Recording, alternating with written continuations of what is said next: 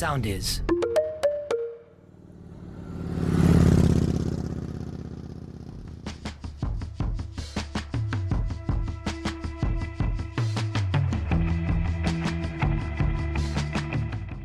Φίλες και φίλοι, γεια σας.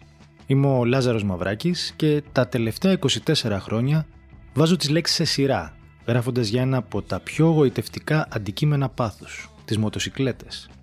Ουσιαστικά γράφω, ζω και εξελίσσομαι μέσα από τις μοτοσικλέτες και αυτό ακριβώς θα μοιράζομαι μαζί με όλους εσάς, μέσα από τη σχέση που θα χτίζουμε σε κάθε επεισόδιο με τις μηχανουργίες.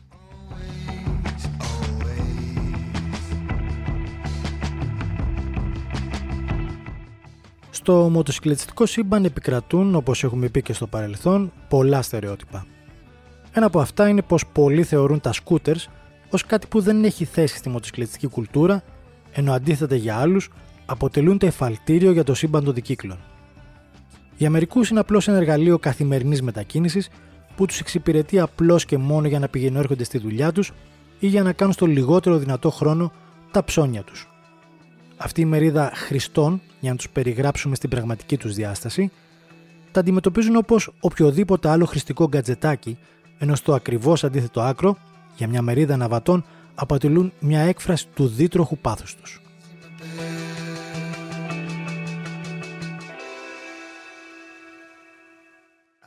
Όπως και να έχει όμως, ανεξάρτητα από τις ακραίες απόψεις και τις αντιφατικές προσεγγίσεις, τα σκούτερ αντικειμενικά αποτελούν ένα κομμάτι της δίτροχης κουλτούρας γενικότερα, αλλά και ένα σημαντικό μερίδιο της πραγματικής αγοράς σήμερα. Για να τεκμηριώσουμε τη σημασία και τη σπουδαιότητα του ρόλου τους, θα χρειαστεί να κάνουμε μια μικρή αναδρομή στις απαρχές της δημιουργίας της μοτοσυκλέτας. Αρκεί μόνο να αναφέρουμε πως οι πρώτες μοτοσυκλέτες που κατασκευάστηκαν στα τέλη του 19ου αιώνα διέθεταν στοιχεία που αργότερα υιοθετήθηκαν από την κατηγορία των scooters. Από το ξεκίνημα του μοτοσυκλετισμού αποτέλεσαν λύσεις για φθηνή και αξιόπιστη μετακίνηση. Ειδικά σε περιόδους οικονομικής ύφεσης, όπως οι μεταπολεμικές περίοδοι, που ο κόσμος έψαχνε ένα φτηνό μέσο που θα τους γλίτωνε χρόνο και κατά συνέπεια χρήματα, προκειμένου να γίνει η επανακίνηση της οικονομίας.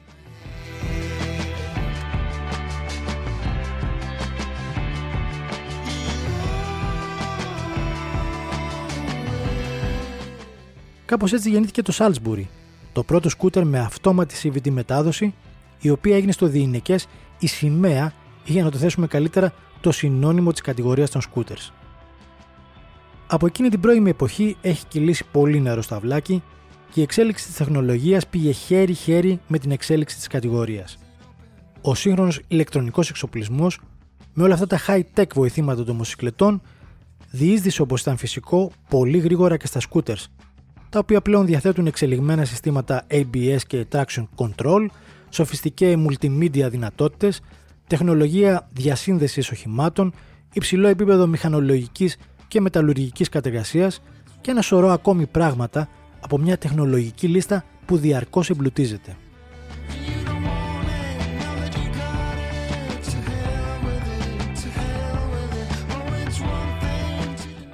Είναι λοιπόν τουλάχιστον ρατσιστικό να απαξιώνονται και να θεωρούνται από μερίδα του μοτοσυκλετιστικού κοινού ως μίασμα και αποπέδι της μοτοσυκλέτας.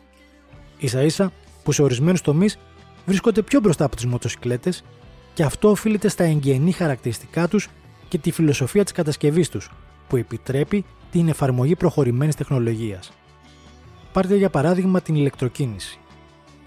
Η εισχώρηση των ηλεκτρικών κινητήρων στα scooters είναι πολύ μεγαλύτερη από ό,τι στις μοτοσυκλέτες σήμερα και με δεδομένο ότι έχει ήδη δρομολογηθεί το ηλεκτρικό μέλλον της αυτόνομης μετακίνησης, η κατηγορία των scooters διαθέτει ένα συγκριτικό πλεονέκτημα σε σχέση με τις μοτοσυκλέτες. Ασχέτως αν μας αρέσει ή όχι, αν συμφωνούμε ή φανταζόμαστε πως θα θέλαμε ένα διαφορετικό δίτροχο μέλλον, αυτή είναι η πραγματικότητα και προς τα εκεί θα βαθίσουμε.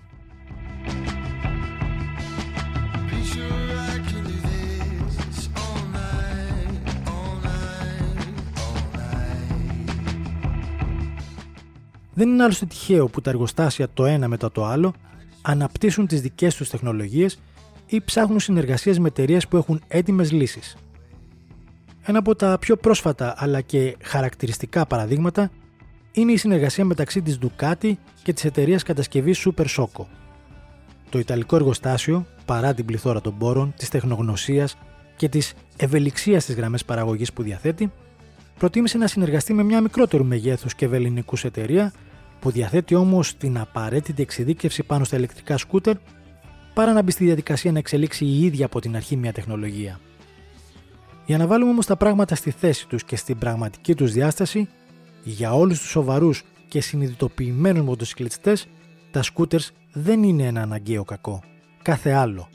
Είναι μια διαφορετική ή εναλλακτική, αν θέλετε, έκφανση της φιλοσοφίας του μοτοσυκλετισμού που ναι, μεν διαθέτει τη δική του κουλτούρα, αλλά από την άλλη είναι απόλυτα συνυφασμένη με τη μοτοσυκλέτα. Είναι ένα ξεχωριστό κλαδί από το ίδιο δέντρο και όχι ένα παράστο που θέλει να κλέψει τα θρεπτικά συστατικά που το κάνουν να ανθίσει.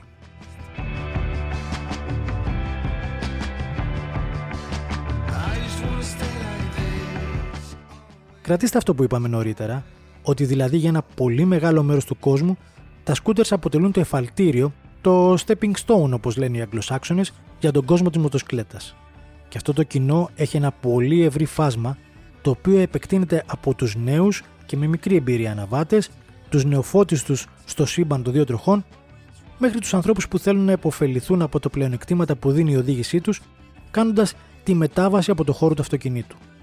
Αυτό το τελευταίο ειδικά αποτελεί έναν εξαιρετικά σημαντικό παράγοντα γιατί κάθε οδηγός που βγαίνει από το μεταλλικό κουτί για να κάτσει πάνω σε μία σέλα συνεπάγεται πολλαπλά ωφέλη που εκτείνονται από τα λυτρωτικά αποτελέσματα στο χάος και το ασφικτικό περιβάλλον της πόλης μέχρι και στο περίφημο χτίσιμο μοτοσυκλετιστικής συνείδησης σε όλο και περισσότερα άτομα με αποτέλεσμα την αύξηση του επίπεδου της ασφάλειας στο δρόμο. Η μοτοσυκλέτα γενικότερα διέπεται από μια προοδευτική κουλτούρα που σε καμία περίπτωση δεν της ταιριάζουν τα στερεότυπα και οι προκαταλήψει, ούτε φυσικά η γκαιτοποίηση και κάθε είδους ρατσιστική διαχωρισμοί.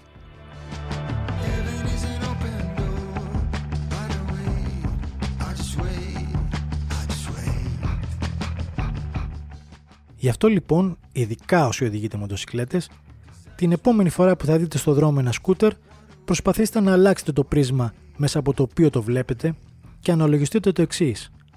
Το γεγονός ότι εκείνη τη στιγμή οδηγείτε τη μοτοσυκλέτα σας οφείλεται στο ότι η αρχή έγινε πριν από πολλά χρόνια με ένα σκούτερ. Καλή συνέχεια.